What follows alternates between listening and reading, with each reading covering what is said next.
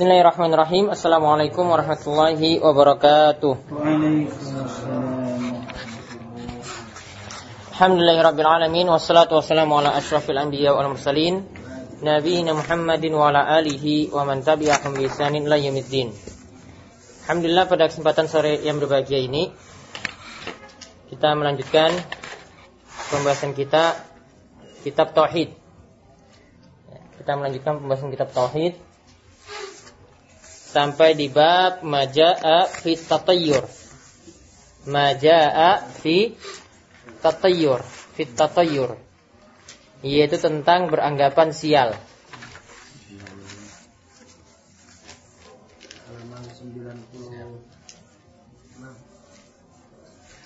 Beranggapan sial di sini ya, ini tanda orangnya itu kurang tawakal. Jadi apa-apa selalu dikaitkan dengan waktu ya atau tempat ketika ketemu dengan waktu tersebut, tempat tersebut atau suatu kejadian misalnya dia mengurungkan niatnya untuk melakukan sesuatu. Ya, dia mengurungkan niatnya untuk melakukan sesuatu. Jadi dia beranggapan sih siang. Ini namanya tatoyur. Tatoyur itu asalnya ya, Tatayur itu asalnya dari kejadian orang-orang jahiliyah dahulu. Mereka kalau ingin keluar rumah, ingin melakukan sesuatu, ya mereka memperkirakan dulu ini baik atau tidak dengan menggertak burung. Kalau burungnya itu ke kanan, wah ini baik berarti. Ya. Kalau ke kiri, ya ini tanda si sial. Kalau lurus diulangi lagi. Ya, jadi dia urungkan niatnya kalau itu jelek. Kalau tempat kita apa? Lihat orang yang buta. Lihat orang yang buta nggak mau jalan. Terus ada lagi. Kucing yang buta. Kucing yang apa? Nabrak, nabrak kucing.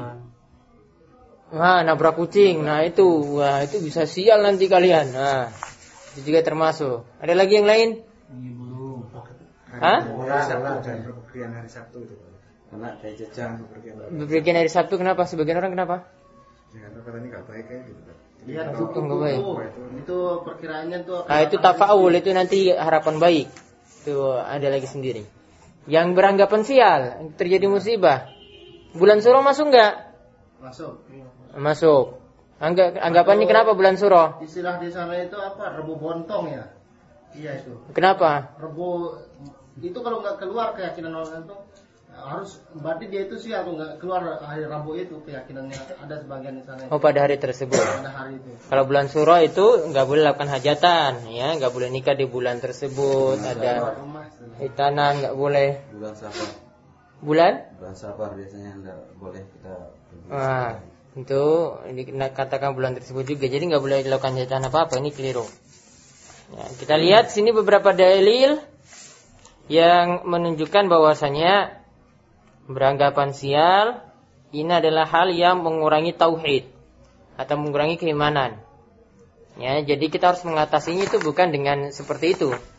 Kita lihat di sini beberapa dalil langsung, lihat ya. Yang pertama surat Al-A'raf ayat 131 Allah Subhanahu wa taala berfirman, "Alla innama ta'iruhum indallah walakinna aktsaruhum la ya'lamun." Sesungguhnya ta'iruhum anggapan sial mereka itu uh, kesialan itu datang dari sisi Allah walakinna aktsarahum la la ya'lamun akan tapi kebanyakan mereka itu tidak mengetahui. Jadi kesialan itu sudah jadi ketetapan dari Allah Subhanahu wa taala. Orang dapat musibah, orang tidak dapat musibah itu sudah jadi ketetapan. Dia bahagia atau sengsara, dia senang ataupun sedih, ya, itu sudah ketetapan. Begitu juga yang namanya kesialan itu sudah ketentuan dari Allah Subhanahu wa taala. Nah, kemudian dalil yang berikutnya lagi adalah ayat yang kedua yaitu qalu ta'irukum ma'akum. Yaitu di sini dalam surat Yasin ya. Surat Yasin ayat 19 yaitu para rasul itu mengatakan ta'irukum ma'akum. Kesialan kalian itu karena kalian itu sendiri ya. Jadi apa yang kalian peroleh musibah yang kalian peroleh itu karena sebab kalian sendiri bukan karena ya karena adanya waktu ya sehingga kalian itu jadi sial. Bukan tadi karena ketemu dengan misalnya tadi melihat kucing ya jadi kalian itu sial. Melihat orang buta jadi kalian itu sial. Tidak. Itu karena kesalahan kalian sendiri dan itu sudah jadi ketentuan atau ketetapan Allah Subhanahu wa taala. Jadi karena sebab musibah itu datang itu karena ya sebab kalian sendiri kemudian dari Abu Hurairah radhiyallahu anhu anna Rasulullah sallallahu alaihi wasallam bahwasanya Rasulullah SAW itu qol bersabda la adwa wala tiyara wala hamma wala safar. La adwa itu adalah tidak ada adwa, penyakit menular. Artinya di sini yang dinafikan, yang dikatakan tidak ada di sini adalah tidak ada penyakit menular yang datang sendiri. Jadi penyakit itu nggak mungkin jalan sendiri gitu sampai sampai ke orang lain tanpa ada takdir atau ketentuan Allah Subhanahu Wa Taala nggak mungkin. Pasti semua itu ada sudah jadi ketentuan Allah Subhanahu Wa Taala. Jadi tidak mungkin penyakit itu datang sendiri. Jadi ini bukan berarti tidak ada penyakit luar, bukan ya maksudnya ya. Ada penyakit semacam itu tapi dia tidak datang sen sendiri. Orang bisa tersebar, orang bisa terkena penyakit tersebut dari orang lain, ya itu juga dengan ketentuan Allah Subhanahu Wa Taala. Kemudian walatiara ya tidak ada anggapan sial. Artinya kalau dikatakan tidak ada anggapan sial di sini ya enggak boleh kita itu tasyaum atau beranggapan sial terhadap sesuatu. Kemudian walahama Hama itu adalah yaitu tidak ada burung hantu karena orang-orang jahiliyah dahulu merasa bernasib sial kalau melihat burung hantu. Apabila ada burung hantu hinggap di atas rumah, ya mereka itu beranggapan bahwasanya dia merasa bahwa burung ini membawa berita kematian seseorang. Jadi pasti ada nanti ada musibah mungkin kerabatnya besok mati. Ya, ini orang jahiliyah dahulu. Atau salah satu ya pokoknya dirinya sendiri itu kena musibah ataupun anggota kerabatnya yang terkena musibah. Jadi tidak ada kaitannya burung hantu dengan kematian. Jadi walahamah tidak ada burung hantu juga maksudnya burung hantu yang membawa berita kematian. Wala sofar. Ya, di dalam bulan Hijriah itu ada bulan kedua yaitu bulan ini. Ya, itu biasanya kalau orang-orang jahiliyah dahulu itu beranggapan bahwa bulan Sofar itu bulan sial. Bulan Sofar itu bulan sial. Nah, di sini dikatakan ya, di sini dikatakan bahwasanya tidak ada Sofar dikatakan bulan sial. Ya, Safar itu adalah bulan bulan yang telah Allah Subhanahu wa taala itu tetapkan, ya. Itu tidak ada kaitannya tentang adanya musibah atau tidak. Jadi semua ini dinafikan, ya tidak boleh kita tadi beranggapan bahwasanya penyakit menular itu bisa datang dengan sendirinya, anggapan sial itu ada, tidak boleh juga kita beranggapan sial dengan burung hantu ataupun dengan bulan sofar. Kemudian Zada Muslim, Imam Muslim itu menambahkan wala nau'a wala ghula.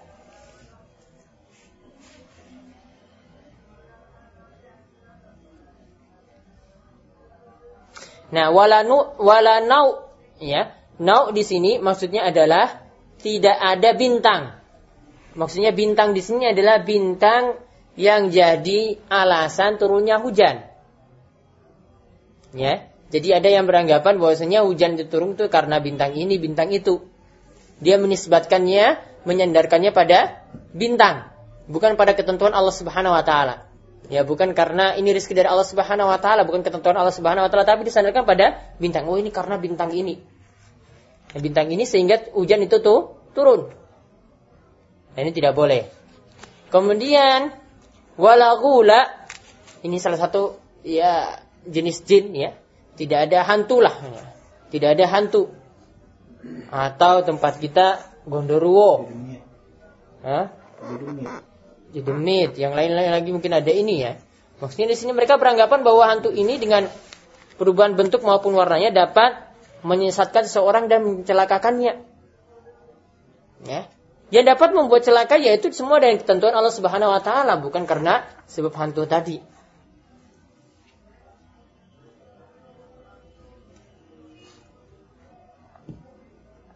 Jadi bukannya kita takut pada hantu tetapi ya harus punya keyakinan yang kuat bahwasanya hantu itu tidak bisa membuat mundorot kecuali membuat bahaya kecuali dengan izin Allah Subhanahu wa taala. Kemudian yang berikutnya lagi hadis ya dari Anas bin Malik. Yaitu di sini walahuma dari riwayat Bukhari dan Muslim. Ya bahwasanya ia berkata Rasulullah SAW bersabda la adwa. Tadi adwa itu apa? Penyakit menular. Tidak ada penyakit penular dengan sendirinya. Wala tiarah. Tidak ada anggapan sial. Wa yu'jibuni al-fa'lu. Dan yang mengagumkanku adalah al-fa'lu, yaitu anggapan baik. Ya, kata-kata yang baik atau persangkaan baik. Ya, ini persangkaan baik. Ini beda dengan tasya'um tadi ya. Ini beda dengan tasya'um tadi kalau tasyaum atau beranggap tiara atau tasyaum ya beranggapan sial ini akan datang musibah kalau ini ada harapan baik nanti kita akan lihat al-fa'lu apa nanti akan jelaskan pada ya penjelasan-penjelasan berikutnya jadi dikatakan al-fa'lu ya di sini dikatakan Qalu ma wa mal fa'lu ya. Apa itu al fa'lu? Kemudian Nabi SAW katakan al kalimatut thayyibah itu adalah perkataan-perkataan yang baik.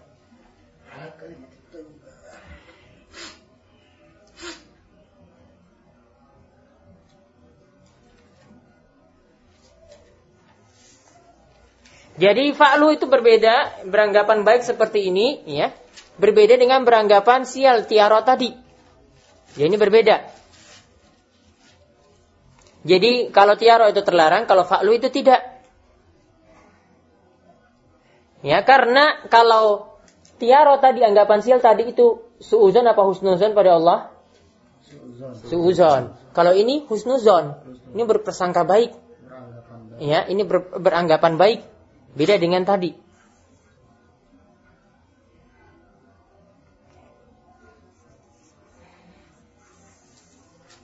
Nah, kemudian lihat lagi hadis di bawahnya wali Abi Dawud dalam Sunan Abi Daud di sana din sahih dengan sanad yang sahih dari Uqbah bin Amir dari Uqbah bin Amir Zukirat tiara inda Rasulullah SAW disebutkan tiara pada Nabi pada Rasulullah SAW. Kemudian Nabi SAW itu berkata ahsanuha al-fa'lu yang terbaik itu adalah al-fa'lu yaitu berprasangka baik.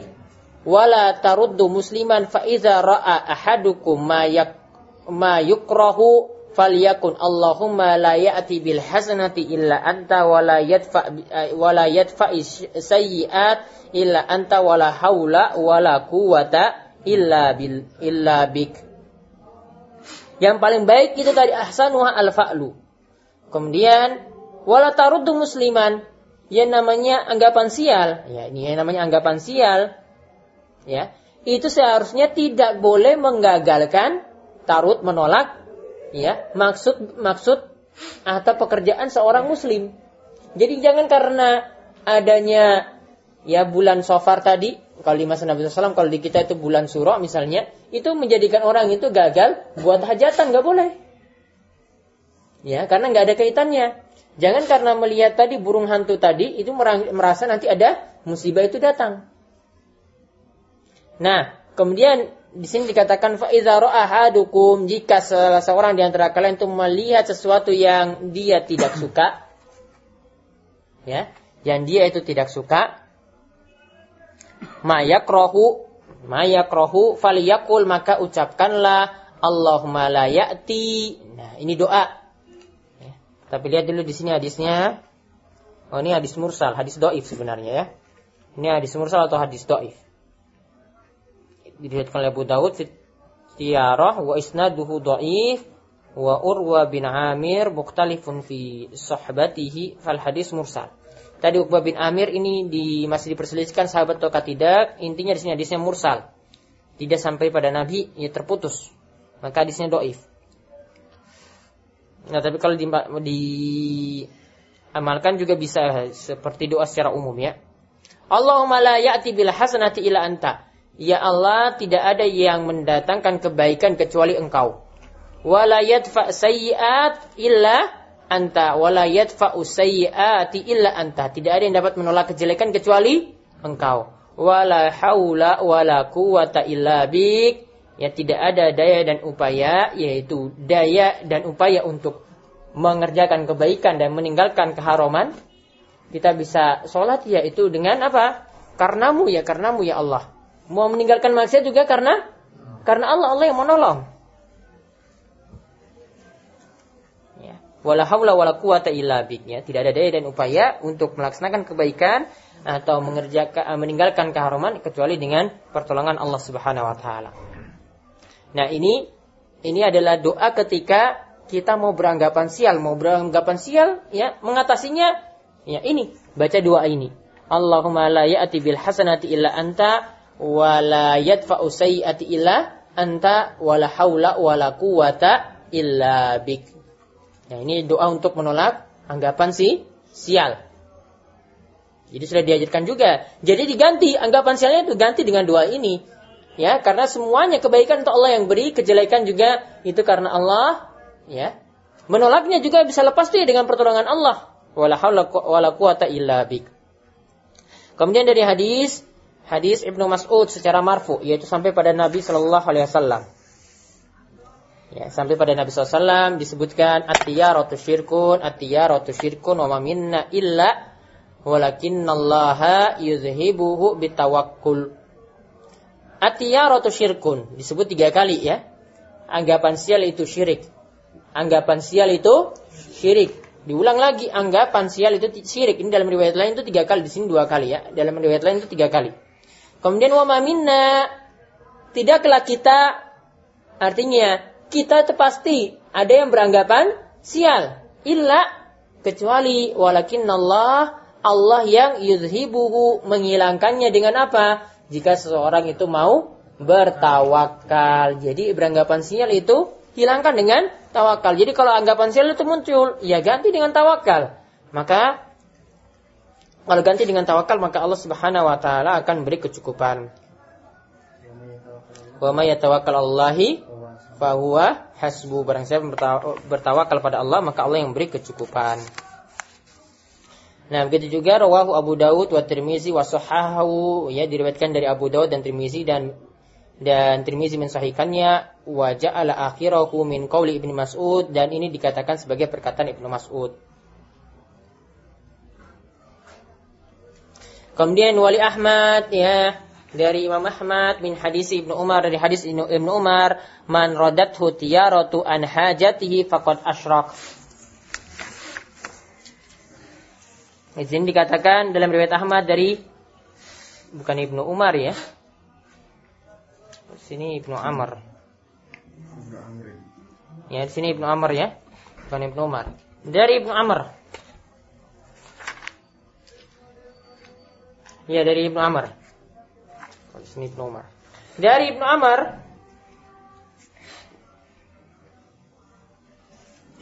Ya, yaitu man rajat hutiyaratu an hajatihi faqad asyrak. Barang siapa yang dia itu uh, mengurungkan hajatnya karena anggapan sial, maka berarti dia telah berbuat syirik.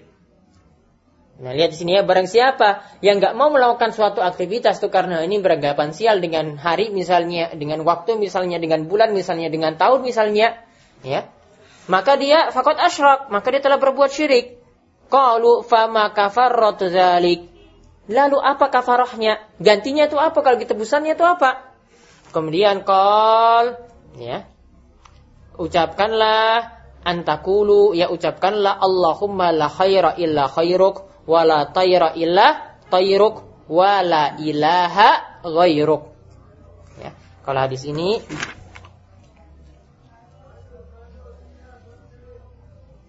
juga hadis yang doif. Nah, tapi dia punya syahid pendukung dari hadis Ruwaifi bin Sabit secara marfu. Hadisnya sahih. Hadisnya kesimpulannya sahih. Hati bisa diamalkan. Ini lebih bagus daripada hadis yang pertama tadi. Jadi kalau ya orang kalau ini yang hadis yang pertama tadi itu untuk menolak kalau kita itu mau beranggapan sih sial. Kalau ini sudah beranggapan sial. Maka tembusannya apa? Ganti dengan apa? Zikir Allahumma la khaira illa khairuk wala tayra illa tayruk wala ilaha ghairuk. Ya, ya Allah, tidak ada kebaikan kecuali kebaikan yang Engkau berikan. Wala tayra tidak ada kesialan kecuali kesialan yang Engkau berikan. Wala ilaha ghairuk tidak ada sembahan ya yang berhak disembah selain Engkau. Ya, ini ketika orang itu ya dia tidak mau melakukan sesuatu karena anggapan sial nah baca doa ini. Ya Allahumma la khaira illa khairuk wa la tayra illa tayruk wa la ilaha ghairuk. Dan hadis ini juga menunjukkan bahwasanya anggapan sial ya mau dengan waktu, mau dengan tempat, mau dengan perbuatan, suatu aktivitas ya, itu semua termasuk syirik. Nah, kemudian yang terakhir walahu min hadisil Fadl bin Al-Abbas dan juga dari hadis Fadl bin Al-Abbas innama tiyaratu ma amdaka aw raddaka. Yang namanya tiara itu adalah apa yang telah uh, yang bisa menjadikan kamu terus melangkah atau yang bisa mengurungkan niat dari tujuan kamu. Ya, ya namanya anggapan sial, tiaroh itu adalah ma'amdoka yang menjadikan kamu bisa terus melangkah. Atau apa? Aurat daka. Atau yang bisa membuat kamu menggagalkan suatu niat. Itu namanya tiarah.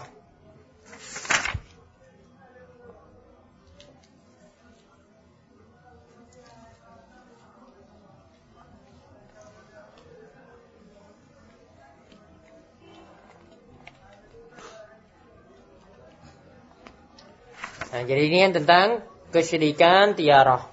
Kita lihat masail faidah-faidah dari pelajaran tadi at-tanbih ala qawlihi yaitu peringatan tentang firman Allah ala innama ta'iruhum indallah. Tadi sudah dijelaskan ma'a qawlihi ta'irukum ma'akum. Kemudian yang kedua dinafikannya adwa yaitu penyakit menular yang datang dengan sendirinya nafyu tatayyur juga Dinafikannya totoyur anggapan sial, juga dinafikannya hamma. Tadi hamma itu apa? Burung hantu, ya. Kemudian nafiyus sofar, yaitu apa? Anggapan sial pada bulan sofar. Ya mirip ya kita kiaskan dengan kalau tempat kita, ya, maka ternafikan juga kesialan pada bulan su suro. Kemudian annal fa'la laisa min zalika bal mustahab. Anggapan baik itu karena dia adalah bagian dari husnuzan pada Allah maka dia bukan termasuk tatayur tetapi itu hukumnya mustahab bahkan dianjurkan. Malah beranggapan bah baik. Nah ini boleh. Misalnya tadi kalau ada kupu-kupu ya. Datang ke rumah itu katanya apa? Mau datang. Tamu. Ya ini masih ini lebih ringan daripada ini ya. Walaupun dari secara ini ya tidak nyambung gitu ya. Apa kaitannya? Ada lagi apa contohnya? Anggapan baik. Nah ini sudah, ini nanti itu nujum nanti ya. Bintang jatuh nanti jodoh, dapat jodoh gitu. Hah? Makanya langsung mau berdoa ketika itu, oh kamu berdoa ada bintang jatuh itu, ya kan? Nah, ini nggak nyambung itu. Karena tidak ada dalil yang tunjukkan bahwasanya ya berdoa yang mustajab itu ketika bintang jatuh. Itu harus ada dalil. Suara burung itu katanya karena di sekitar rumah ada burung terus katanya itu ada ada tamu gitu suara burung gitu kadang dari sisi-sisi gak ini ya nggak ini. Misalnya kalau uh, ya mungkin ini bisa termasuk ya al fa'lu itu. Nah ketika kita bicarakan si fulan ya terus dia datang gitu. Oh panjang umur kamu. Nah, itu bisa bisa seperti itu. Karena bukan anggapan sial kan tapi malah ini ya anggapan baik itu ya. Kemudian tafsir al-fa'lu ya. Boleh aja kayak gitu tuh. Boleh saja. Tapi ya kalau tadi kan masih agak nyambung gitu ya. Kalau ada suara burung, ada ini kayaknya kurang nyambung ke ini. Kedatangan tamu atau tidak. Maksudnya tadi harapan baik tadi ya, muncul harapan baik. Karena bicarakan dia, oh dia muncul gitu. Kemudian anal waqi fil qulub min zalika ma karahiyatihi la yadur bal yuzhibullahu bitawakkul. Ya bahwasanya dalam hati itu bisa timbul persangkaan anggapan si sial. Ma'akarahiyah, kalau kita itu tidak suka, ya, maka itu tidak masalah. Jadi orang itu bisa jadi bisa saja itu beranggapan sial dia di bulan suro dapat dapat kecelakaan gitu ya. Waduh ini mungkin karena bulan suro. Orang itu bisa Ya walaupun dia sudah belajar ini, si- sial tuh nggak boleh. Tetap dia masih ada perasaan seperti itu kan. Nah, kalau ini dia sudah, oh ini beranggapan sial, kemudian dia tolak. Ah ini sebenarnya nggak boleh. Lalu dia hilangkan dengan zikir tadi ya, dengan tawakal, kemudian dengan zikir tadi yang sudah diajarkan. Nah itu maka tidak mengapa. Kemudian di yang kesembilan disebutkan juga bagi orang yang mendapatkan anggapan sial atau sudah beranggapan sial, maka tadi dia ucapkan Allahumma la khaira illa khairuk wa la tayra illa tayruk wa la ilaha ghairuk. Kemudian ditegaskan lagi karena tadi atiyara itu ditegaskan untuk syirik, maka itu menunjukkan bahwasanya anggapan sial termasuk kesyirikan. Kemudian yang ke-11 tafsir tiara masmuma yang dimaksud tiara yang syirik itu yang tercela itu adalah tadi yang perkataan Fadil bin Al-Abbas yang terakhir innama tiara yang namanya tiara anggapan sial itu adalah apa yang yang membuatmu itu yang bisa menjadikan kamu itu terus melangkah? Karena ada karena pas ini hari baik lalu dia terus melangkah gitu ya atau membuat kamu itu tidak jadi ma- melangkah ini namanya anggapan sial atau tiara Ya, jadi ini pas hari, wah ini hari hari Sabtu ini, ini hari baik ini. Kalau bukan hari Sabtu, ya nggak jadi gitu. Nah, ini namanya agapan sial gitu. Karena dia mengkaitkannya dengan waktu tadi, dia mau berjalan ataukah tidak. Nah, itu namanya tiara. Jadi sudah dijelaskan juga dari perkataan Fadl bin Abbas yang dimasukkan dengan tiara yang tercela. Kemudian yang berikutnya kita bahas tentang tanjim, ilmu nujum. Eh, kita kan udah tahu seumpamanya eh, orang tua bilang oh ini hari sial gitu terus kita mensikapinya gimana soalnya kalau kita langsung dakwah gini kan kadang orang tua kan nggak nggak terima gitu Nah. sikap kita gimana Ya bilang aja, eh, pakai logika saja, oh nggak ada kaitannya kok bu, ini kayak gitu. Nah, pokoknya yang logis-logis aja lah. Dia belum bisa terima dalih, belum terima. Mungkin kita kalau ngomong juga nggak percaya gitu. Ah kalau saya nggak percaya kayak gini bu, ini nggak ada kaitannya. Ya, apa apa kita langsung itu aja ya pelan-pelan gitu. lah ya, jangan keras gitu langsung ya. di- Pelan-pelan. gitu loh. kalau umumnya hari Sabtu nggak boleh pergi justru kita cari hari Sabtu perginya gitu kan Iya mungkin seperti itu bilang ini saya pergi hari Sabtu kemarin tuh nggak ada apa-apa kok. Nah, jadi pelan-pelan nanti dia tahu bahwa ini nggak ada kaitan sila atau tidak. Jadi kadang bisa dengan kita buktikan gitu ya. Ya. Misalnya dia bilang nggak boleh nih kamu nikah bulan suro, eh, bu saya nanti mau nikah bulan suro nanti. Ya, mau nikah sampai dua gitu. Ya, nanti boleh. Kalau masalah, masalah tanggal sama harinya juga itu nggak boleh tuh. Kan suka ditentukan tanggalnya harinya harus tanggal ini. Nah itu ini. pakai apa ini ilmu Kedukun itu, kedukun berarti. bukan ada perhitungan Jawa itu apa istilahnya? Pasaran pasaran. Weton, nah nggak boleh. Boleh. Semua hari itu baik. Ini termasuk eh, anggapan-anggapan sial juga sampai ada perhitungan-perhitungan kayak gitu. Jadi jodohnya itu kapan? Eh, nanti tanggal lahirnya itu dicocokkan, nanti tanggal lahirnya itu dicocokkan, cocok. Nah nanti nikahnya tanggal ini. Itu nggak boleh. Weton, nggak boleh. Karena kan yang merumuskan nama cewek, oh cewek ini keras dari segi namanya. Lebih tinggi wataknya. Nah, namanya lebih panjang daripada nama kamu. Ada yang Jadi pernikahan Nggak ada, nggak ada, Dari dari nikah anaknya tuh. Nggak ada. Kan kadang-kadang itu kan ada Termasuk tatoyur atau? Termasuk tatoyur. Hari ini misalnya minggu harus ke Rebo itu kan katanya. Itu nanti masuk ramalan, ya yang nggak boleh, ya itu juga masuk anggapan sial nanti hukumannya banyak sekali berarti masuk ramalan sudah kita bahas itu. Ya, kalau percaya dari perkataan seperti itu berarti percaya sama ramalan.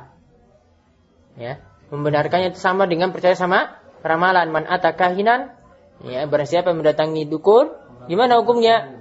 Lam tukbal salatun arba'ina yauman, tidak diterima salatnya 40 hari. Atau dalam hadis yang lain dikatakan faqad kafara bima unzila ala Muhammad.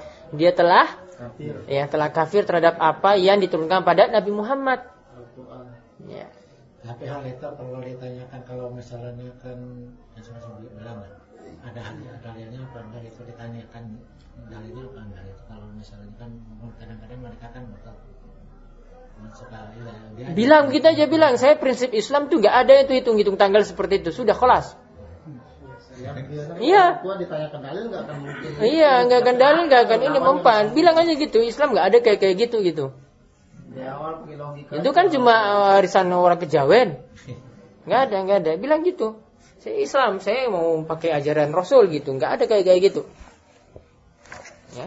Jadi gampang. Dia beritahunya pelan-pelan ya, tapi seperti itu bilang ini ada pakai-pakai kayak gitu. Kemudian berikutnya tanjim, ilmu nujum. Ya, ilmu nujum.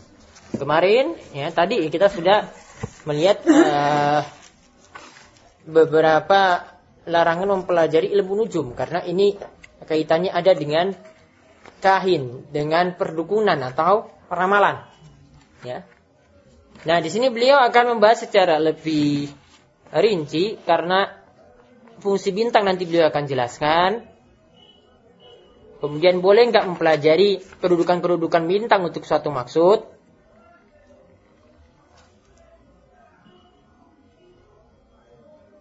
Ya, nanti dijelaskan dalam bab ini. Nah, beliau katakan bab maja afit tanjim. Yaitu tentang masalah ilmu nujum. Ini karena ilmu nujum itu sebagiannya itu batil atau sesat. Karena dalam ilmu nujum itu, ya, dari ilmu nujum ini, ya, contohnya dalam ramalan-ramalan zodiak ataupun sio, ya, ramalan bintang, ya ini kan mengklaim sesuatu yang sifatnya itu gaib. Padahal yang perkara gaib seperti ini hanya Allah Subhanahu wa taala yang mengetahui. Dia mengklaim ya suatu perkara yang gaib. Dia tentukan nasib kan? Oh kamu di tahun ini nasibmu itu demikian demikian. Nah ini sudah masuk tahun baru juga kan? Nah dia tentukan tahun 2013 nasibmu kayak gini. Cintamu gimana? Kamu tahun ini belum bisa nikah kus. Gitu. Ya, terus rezekimu gimana? Ah nanti Sial terus. mungkin sial terus nanti tahun ini kamu 2013. Ini belum bisa nikah karena masih di sini. Kayak gitu nanti diramalin seperti ini. Ya. Ini dari ilmu perbintangan tadi, dari nujum tadi.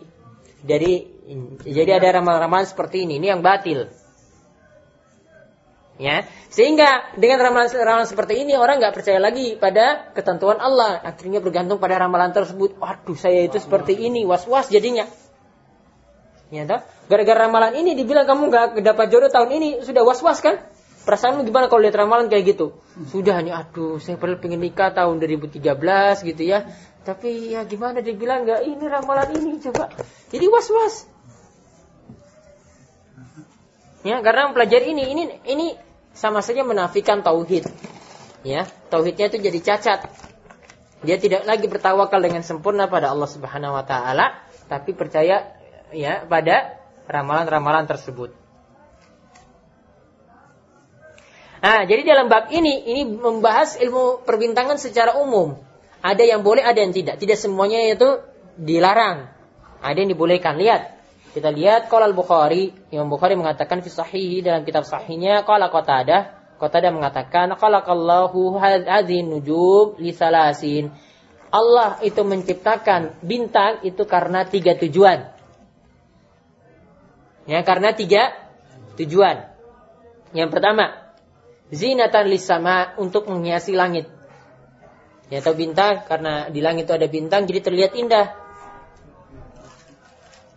Kemudian yang kedua, warujumal lisyayatin untuk melempar apa?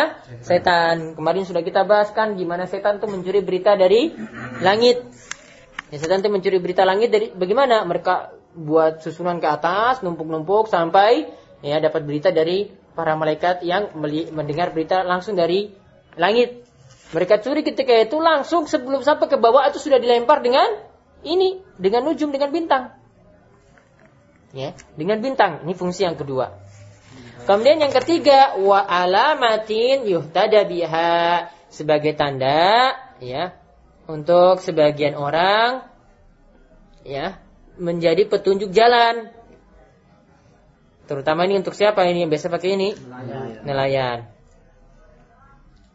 Ya nelayan itu biasanya pakai bintang, ya tahu ini Barat dan ibarat dan timurnya itu dari posisi dari bintang tadi. Ya, dia tahu. Nah, ini ini masih dibolehkan. Nah, beliau katakan, "Faman ta'awwala fiha ghairu zalika akhta wa ada'a nasibahu wa takallafa ma la ilma lahu bih." Yaitu barang siapa ta'awwala Ya, barang siapa yang menafsirkan tujuan bintang itu selain tiga fungsi tadi, bukan sebagai perhiasan langit. bukan sebagai untuk pelempar se setan. Bukan sebagai yang ketiga apa? Tanda petunjuk jalan tadi. Kalau selain itu, maka kata kotada itu apa? Maka kata beliau fakot akhta. Maka dia jelas telah keli, keliru, keliru. Karena selain itu berarti dia memakai bintang untuk ramalan. Kalau itu untuk sebagai waktu sholat kan ada kalau kalau nelayan itu ada namanya dengan nama Ya itu termasuk yang ketiga nanti. Alamatin yuhtada biha. Masuk umum. Ya. Itu masuk, masuk sini. Ya, Karena ada bukti-bukti, nah ini waktu fajar mau masuk ya kan? Dia dari bintang. Nah itu bisa. Kalau ini selain tiga itu, ini selain tiga ini. Ya. Maka dia katakan apa? Fakat akhta, ya. Gairu zalika akhta'a wa adha'a nasibahu dan dia telah menyia-nyiakan nasibnya. Kemudian wa takallafa ma la ilma lahu bi dan dia telah membebani dirinya dengan sesuatu yang dia tidak tahu. Jadi hanya menyusahkan diri. Ya, karena selain tiga fungsi tadi. Berarti di sini nujum bintang itu ada yang ilmunya itu boleh dipelajari, ya kan? Ada ilmunya yang tidak boleh dipelajari.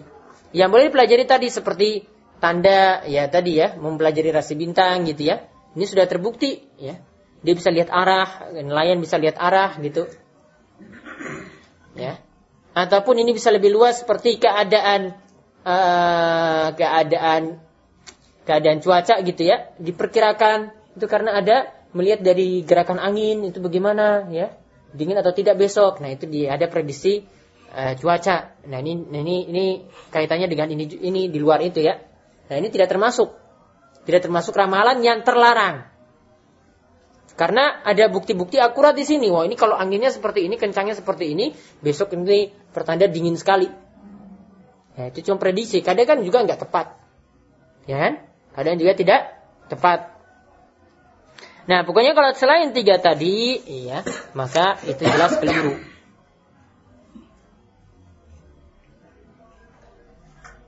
Jadi cuma ada tiga hikmah tadi ya, tidak ada hikmah yang lainnya. Kalau hikmah yang lainnya, berarti dia telah menduga-duga ilmu gaib.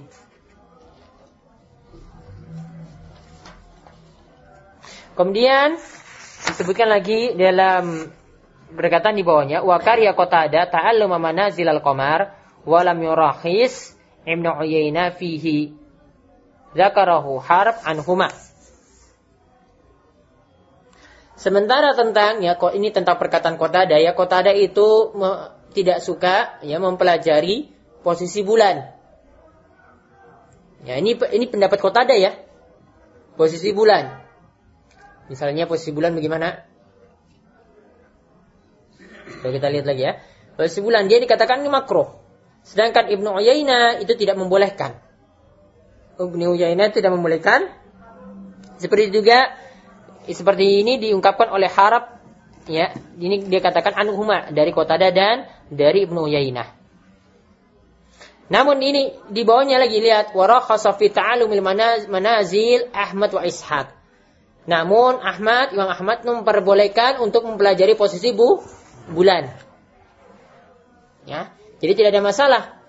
Misalnya bulan ini dipelajari, ya nanti ada ya diperkirakan nanti bulan ini uh, cuacanya itu seperti apa, ya. Ini ada bukti-bukti akurat, ini tidak ada masalah. Jadi ini posisi bulan itu boleh. Jadi intinya khilaf, ya, insyaallah kalau itu ada bukti-bukti akurat itu diperbolehkan.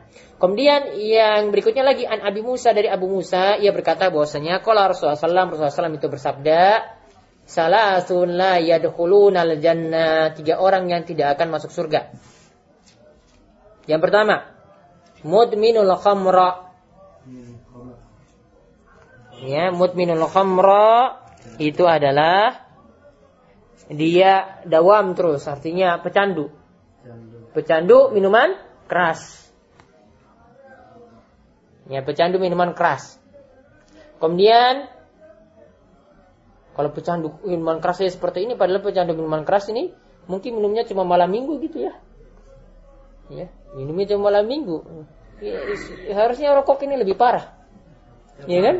Karena rokok tiap hari. Hmm, Kena-kena terus kita ya. Uh, rokok itu tiap hari kan? Lebih parah itu rokok. Sehari Ya ini ini Homer tuh mahal. Ya cuma bisa cuma malam minggu kalau tempat kita ya kan cuma malam minggu atau pas gajian awal bulan saja. Kalau rokok coba penyakitnya kan sudah jelas gitu kan. Ini jadi candu setiap hari. Sama-sama membawa mudorot. Nah ini bisa bisa masuk di sini nih.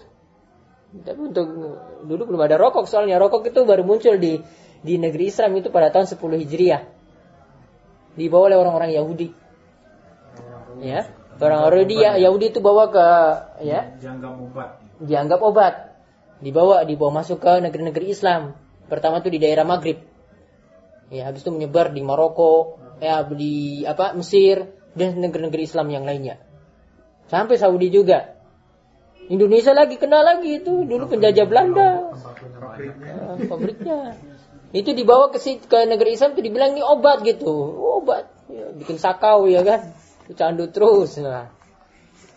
Kira obat maksudnya bikin tenang mungkin ya. Karena bikin tenang gitu. Kalau pusing kan rokok jadi tenang ya kan. Kerja berat ya. Lagi ngelas ya wah, harus rokok dulu ini kalau nggak bisa nggak rokok ini. Komputer. Hmm, Nggak boleh dari komputer. Tarik tarik terus. Nah, cuy. Katanya pusing kalau nggak ngerokok. Ya. Jadi sifatnya sama kan? Nah, sifatnya sama, tapi ya kita pakai tekstual ya tekstual yang dimaksudkan sini khamar ya khamar. Tapi bahayanya itu sama. Waqati'ur rahim. Yang kedua adalah yang tidak masuk surga itu apa? Orang yang memutuskan sila turahmi. Ingat, rahim di sini maksudnya dengan kerabat. Silaturahmi itu bukan kunjungi sodik teman, itu bukan. Itu bukan silaturahmi namanya. Kalau ada hadis yang katakan yang orang yang sering silaturahmi itu akan dipanjangkan umur itu maksudnya dengan kerabatnya. Bukan sikus kunjungi Abu Yazid di setiap hari itu bukan. Itu namanya ziarah. ya, kunjungi biasa gitu. Ya kalau dimasukkan tadi kalau ada hadis yang katakan ya silaturahmi itu memperpanjang umur itu maksudnya sesama kerabat, kunjungi orang tua, kunjungi saudara, kunjungi paman, kunjungi bibi itu maksudnya. Kalau apa itu ada laki-laki mau niatnya ke tempatnya cewek ngomongnya silaturahmi itu dalil yang Hah? Enggak, itu cuma istilah orang Indonesia aja tapi tidak masuk dalam hadis ini gitu. Itu bahasa orang Indonesia tapi tidak masuk dalam hadis ini. Apel, apel. Pacaran.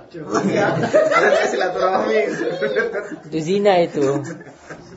Itu nggak boleh silaturahmi. Istilah orang pemuda Indonesia. Iya, iya, betul.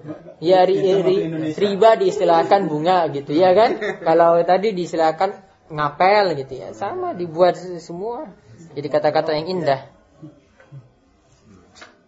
Kemudian yang ketiga wa musaddiqu bisihri wa musaddiqun bisihri yaitu orang yang mempercayai sihir. Ya, orang yang mempercayai si sihir. Ini maksud di sini adalah yaitu yang pelajari ya karena sihir itu bagian dari ilmu nujum juga, perbintangan juga ada kaitannya.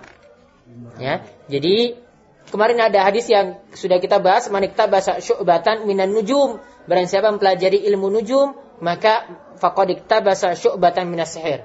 Maka dia telah mempelajari si sihir. Berarti sihir ini adalah bagian dari nu nujum. Nah, jadi sihir di sini bisa diganti dengan nujum. Jadi kalau orang itu membenarkan eh, ilmu perbintangan artinya ramalan bintang. Nah, itu la jannah, tidak akan masuk surga. Dimas tidak masuk surga di sini ada dua kemungkinan ya. Ada dua kemungkinan juga kalau tauhidnya benar. Karena mempelajari eh, mempercayai ramalan bintang yang mempercayai mempercayai ramalan bintang mempercayai mempercayai ramalan itu selama dia cuma mempercayai pada perkara tertentu tidak total. Tidak mengatakan semua yang mengetahui ilmu gaib itu dukun ini. Dukun ini tahu semua ilmu gaib. Allah ya Allah juga. Berarti dia katakan di sini Allah punya syarikat tapi kalau dikatakan semua ilmu gaib ini Mama Loren ini yang tahu. Ya? semua serba tahu dia. Nah ini kafir. Ya? Karena semua ilmu gaib dia tahu semuanya gitu. Ini kafir orang seperti ini. Ya. Namun kalau dia percaya cuma sebagian saja ah, ada barang hilang percaya sama dukun ini katanya di atas lemari barang tersebut hilang, percaya. Ya. Kalau ada ya tadi tanya nasib gimana nikahnya? Itu kapan? Ya tanya dukun ini percaya. Ini kan kada pada perkara-perkara tertentu kan tidak semua ya kan? Tidak semuanya. Ya ini kufur asgar Nama lorelnya gimana? ya. Kafir bukan itu nama lorelnya. Gimana kira-kira kafir nggak? Kalau dia hidup di Saudi sudah dipenggal belum? Dipenggal. Hah? Sudah. Kalau di hidup di masa Umar dipenggal nggak? Dipenggal. Tadi pagi sudah kita bahas hadisnya. Mati tobat. Hmm? Tidak ditanya taubat dulu kan? Ya. Ya? Jadi ditanya taubat kan? Langsung Umar bilang tadi, ya, bunuh semua tukang sihir. Ramal termasuk Berarti nggak usah ditanya tobat enggak langsung penggal semua. penggal. Dia taubat sekalipun penggal juga. Tobat tobat. Dia urusan dia dengan Allah nanti. Dia sudah taubat sebelum sebelum dipenggal urusan dia dengan Allah. Ini dia dibunuh. Itu hukumannya. Karena dia pernah kembali ke sini. ya. Nah itu ya. Jadi jadi kaitannya dengan bab ini dikatakan ilmu nujum yaitu yang ketiga tadi yaitu membenarkan sihir. Membenarkan sihir maksudnya membenarkan ilmu nujum yaitu yang berkaitan dengan eh, ramalan ya. Itu ini perkara goib. Tapi juga keliru kalau pemerintah tidak mau melaksanakan itu kita diam-diam bunuh kalau Nggak boleh. Harus. Harus salah seperti ini harus lewat pengua, penguasa pemerintah. Kalau seenaknya situ semuanya ya sudah hancur Indonesia. Masuk penjara. Seenaknya saja hancurkan bar, seenaknya saja hancurkan tempat maksiat gitu ya kan hancur. Nah, kalau ini kalau orang yang banyak misalnya tanya kepada seorang ada kehilangan terus oh, barang kamu di situ terus ketemu benar gitu gimana? Dia cuma nebak saja atau apa? Atau tahu? Ya kalau tahu ya sudah. Kalau dia pakai ini dulu saya baca-baca dulu saya tanya jin saya dulu sebentar. Mungkin dulu di air gitu. Lihat di air dulu gitu ya. Maksudnya jinnya kasih tahu di air. Nanya teman biasa kan nggak nggak jadi masalah. Lihat- menjadi biasanya, masalah. Oh saya lihat di tempat duduk tadi. Nah kayak gitu kan nggak jadi masalah. Enggak ada jadi masalah. Kecuali ada Kalau perdukunan lewat air gitu. Lewat air. Iya. Eh, kayak kayak gitulah, tahu kan perdukunan atau sihir kan? Kayak gitu. Sekalipun benar tetap salah. Sekalipun benar. Ya sekalipun benar tetap salah. Walaupun ada bukti itu Ah, Iya kan ada jinnya kan. lihat dari air. Oh sana si Kusnadi yang ngambil. Ditanya Kusnadi benar, tapi dia taruh di sana lagi kan tetap aja gitu. Iya. Oh, Gus ini mengatakan. Kemudian fasa masail. Masail al-hikmah fi khalqin nujum. Hikmah diciptakannya bintang. Tadi berapa tadi? Ada berapa? Tiga. Selain tiga ini, keliru. Kemudian yang kedua, arad ala man za'ama ghairu zalik. Ya, yaitu bantahan bagi orang yang mengklaim ada fungsi selain itu. Selain tiga itu. Kemudian yang ketiga, zikrul khilafi ta'allumil manazil. Yaitu ada persisian pendapat tentang mempelajari posisi bu, bulan. Tadi Imam Ahmad membolehkan, kalau kota ada tidak membolehkan. Eh, menganggap makruh, Ibnu Yainah itu tidak membolehkan.